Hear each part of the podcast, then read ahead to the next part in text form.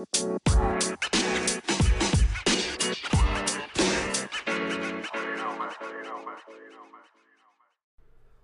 right, it's Pastor James, Pastor Nick here. and we have another series here of weekly wisdoms. Uh, Nick, you got that verse for us here. We're going to be talking about sleep, and uh, we got a couple episodes here, and uh, we had some ideas. We thought maybe we could just sleep for seven minutes, and that could be the podcast. But Nick, uh, Nick said that probably wasn't the best, especially since I'm sure he snores a lot, and that just wouldn't. I do snore quite a bit, actually. Okay, I don't. My- I don't snore at all, so that's kind of super important for context here. It'd be just silence. My wife does not like it, to be honest. Well, that's why my, my wife likes it that I don't snore. So I'm just. Oh, I thought you were going to say your wife likes it that you do snore. I was like, wow. that's right. Just that each- constant sawing. to each their own. So I guess. Uh, so here we go. Sorry, we're kind of. Uh, there we go. So how about that verse, Nick? Maybe Nick fell asleep. Maybe that's what happened on this uh, podcast. Look carefully then how you walk, not as unwise, but as wise, making the best use of the time, because the days are evil. That's Ephesians five fifteen. Yeah. So again, the things we're talking about aren't designed to be like self helps or like we randomly thought of this. These are ideas and things that topics that we want to talk about to help us do what God's put us on this earth to do. And so we're going to talk about sleep and how that impacts. So let's dive in. Uh, Nick's got some statistics for us today, and we'll kind of chat about it. Yeah, so again, our series for October is sleep. In week one, I'm going to be telling you to get at least seven hours of sleep. Get at least seven hours of sleep. Anything under, and you're basically like digging your grave early. Shorter sleep equals shorter life. I'm getting a lot of this from a book called Why We Sleep by a guy named Matthew Walker. I read this book back in 2017 and it was a game changer. I really wholeheartedly believe this book helped me finish seminary strong. Because at that time, when I was reading the book, I was a little desperate. I had issues with insomnia and anxiety. Um, my grades and things like that weren't uh, great um, at that point. Um, and then I just, it was not a good like sleeping season for me. And I remember even having issues prior to that in undergrad. And so uh, when I saw the book, uh, initially I was like, oh, you know, I don't know how this is to be. Then I read a couple reviews. I was like, all right, I got to have this. Read the book, changed my life. Uh, really, truly.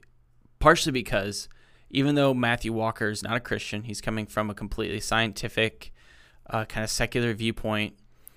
Um, we can know as Christians, though, God gave us sleep, right? God has created us as finite beings who need sleep. Um, and you look at it, and it's all across Scripture, really, when with people sleeping.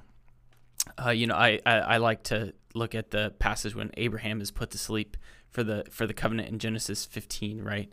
He's put into a deep sleep, and uh, there's also different states like saying uh, different psalms that state, you know, hey, you're with me when I lie down, right? You're you're li- with me when I wake up, and um, our finitude's an okay thing. Being being okay uh, with our ability, uh, with our need to sleep, reminds us that we don't have the ability to do everything. Yeah. What do you think kind of put you in that place where like it sounds like you weren't sleeping? Like why why were you not sleeping? What do you think pressures us to not to not take the time to to sleep? I would say our society partially has a, a workaholism to it. Like, hey, do all you can in a day. Sleep when you're dead. I had mm-hmm. a friend that always said sleep when you're dead. And um, which the the science shows that if you don't sleep, you're gonna be dead earlier. so, anyways, um, I think the the workaholism, the go go go mentality. I also think that um, our our lights and our screens and everything like that really push us um, up later than we should be uh, as well as just what we intake, which will be week two. And caffeine is a main culprit of uh, insomnia and, and sleep deprivation. So Yeah, so shameless plug. The series we did in September about cell phone usage will actually impact this. So that's right. We got two points today. And again, what Nick just said is really, really important. I think when we talk about sleep, I initially want to resist the idea because I it's been ingrained in me that I need to be productive. And the way to be productive is to stay up longer, work harder. And we're actually going to talk about two things today that are actually going to be contrary to that. So what's what's point number one? We've kind of said it a couple times. So again, if you sh- shorter sleep equals a shorter life. Um, that's what a lot of the science shows. Well, I'm going to talk a little bit more about that over the month of October, but um, anything less than six hours of sleep, you're doing yourself real damage. And I mean, six and under, right? So, like, don't just say, oh, I can get six and a half, or, you know, like, oh, if I'm at six, I'm good. Operating on six hours of sleep for a prolonged period of time does serious damage to you. Um, I don't have the statistics pulled up in front of me right now, but you are more emotional when you don't get um, seven plus hours of sleep. And by the way, recommended for teenagers is eight to ten hours. So for all of you teens, your your sleep um, recommendation is longer than the average adult. Average adult, they say seven to nine hours. Mm-hmm. Which anything under seven, and your lifespan goes shorter. Anything over nine, there's a correlation a little bit. Uh, not a correlation. There's there's a an a, um, a, a weird thing where nine and over they it ticks up and they're not sure exactly why. When when we talk about sleep, do we mean like in bed, like my eyes are closed and I am asleep, or kind of in bed, or or are they not super specific with that? Good question. R- really, the the idea is actually being asleep, okay. right? So actually getting in bed and trying to sleep is a good first start but actually sleeping and getting both your REM sleep and your NREM sleep. So your REM sleep is generally when you're dr- dreaming, that's your rapid eye movement, right? You're dreaming during your REM sleep, and that's um, a part of the, your sleep where it looks like there's a lot of uh, connections that are being made and different things like that. Your brain's kind of working through that, and then the M NREM sleep, you don't have any dreams. It's your deepest sleep. That's when your brain is doing a kind of restorative sleep, healing itself, so to speak. Because again, the longer that you're awake, the more kind of like low key brain damage that you're doing to yourself throughout the day. So, like anything over 16 hours of wake time, you're really, really hurting yourself. So, anyways, uh, you know, early onset dementia and different things can happen, but you want that eight to 10 hours as a teenager. But at, I'm telling you guys, at least start with 7 mm-hmm. and, and go from there. Shorter life or short, shorter sleep equals a shorter life. Yes. And then Sorry, did you? Well, just something? saying again, like this is something we're encouraging you. You got to start somewhere. So you if you're at somewhere. three, start with four. Let's like let's get to six, and then ultimately like let's get let's get to that eight to ten, especially if you're in your teens. Which, just for the record, I mean, as as as parents of young children, eight sounds fabulous. That that sounds very rich. It's it's it's fantastic. Yeah. so sleep now. Yeah. right. um, and then. The, the other point is you can't make up sleep debt. Yeah. It's not a bank. So it's not like, oh, I can pull a week of 6 6 hours or less and then just sleep it off on the weekend.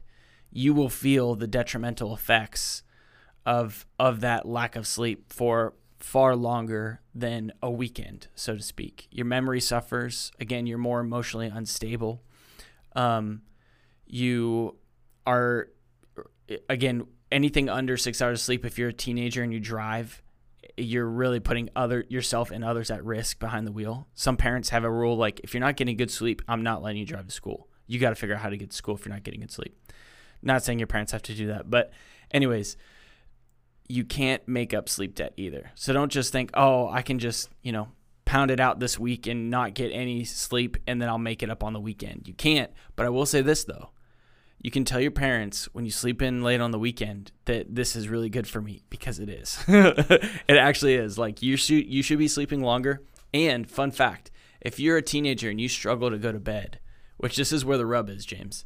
If you're a teenager you struggle to go to bed before 11 p.m. It's also because you have what's called a circadian rhythm, which is kind of your body just having natural sleep rhythms, right? So baby circadian rhythms it's kind of funky, right? They have multiple um, times where they really need a lot of sleep during the day, right? As you get older, that changes, and especially during the teenager years, your circadian rhythm uh, gets later, so you're more naturally awake at night rather than in the morning. And then there's also a distinction. This this one's getting a little long. We can wrap it up here in a second. But there's also 30% of the population are what are called night owls meaning they're more naturally awake at night. 30% of the population are morning larks, which means they pop up in the morning. I'm one of those people. and then about 40% are kind of in between where they can't really be categorized as a morning person nor a, a nighttime person, but generally shift closer to the night, that makes sense. So that would probably be me then. That might be you. You might be part of that 40%, right?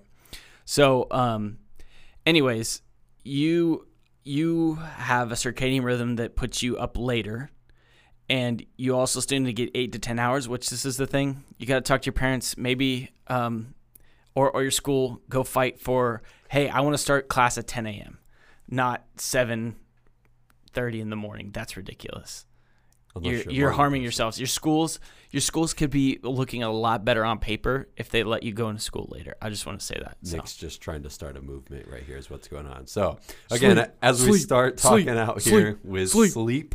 we covered two points, which is which are get well uh, the main thing is get at least seven hours of sleep get at least seven hours of sleep. So our challenge is always to take one step forward from wherever you're at. So if you're sleeping two hours, maybe try four hours. If you're trying four, let's get to six. And again, Pastor Nick's got the statistics here, dropping it down here. We're saying we need eight to ten. So eight to I ten for teenagers I yeah. will. Oh, for teenagers. Yeah. I thought I was going to be able to go home. no no no adults is seven to nine Okay. Well, anything less than seven you're hurting yourself anything over nine they're like we're you, you, you probably are too but we're not sure why okay. Well, I'll go home and let little James know. All right, here's the deal: seven to nine. Well, that- that's really weird. Which actually, just sleeps- tell him that He yeah sleeps like twelve, so actually we're kind of fine. But my son doesn't so Well, we'll have that that's right. That's i'll cry myself you're a cross. after You're that, so. cross the bear. So, all right. Thanks for listening. I know that one was a little bit longer, maybe than normal, but again, as Nick likes to say, like comment subscribe yes. there oh we go. i was really confused I like you were going for. completely threw that up, and you just let the ball i hit the ground. i did So, sorry anyways, why don't you share this podcast uh, with a friend? You can always text it to you, text it to somebody, and uh, let's just keep keep kind of rolling here as we talk about sleep. Thanks for joining us, guys. see you next time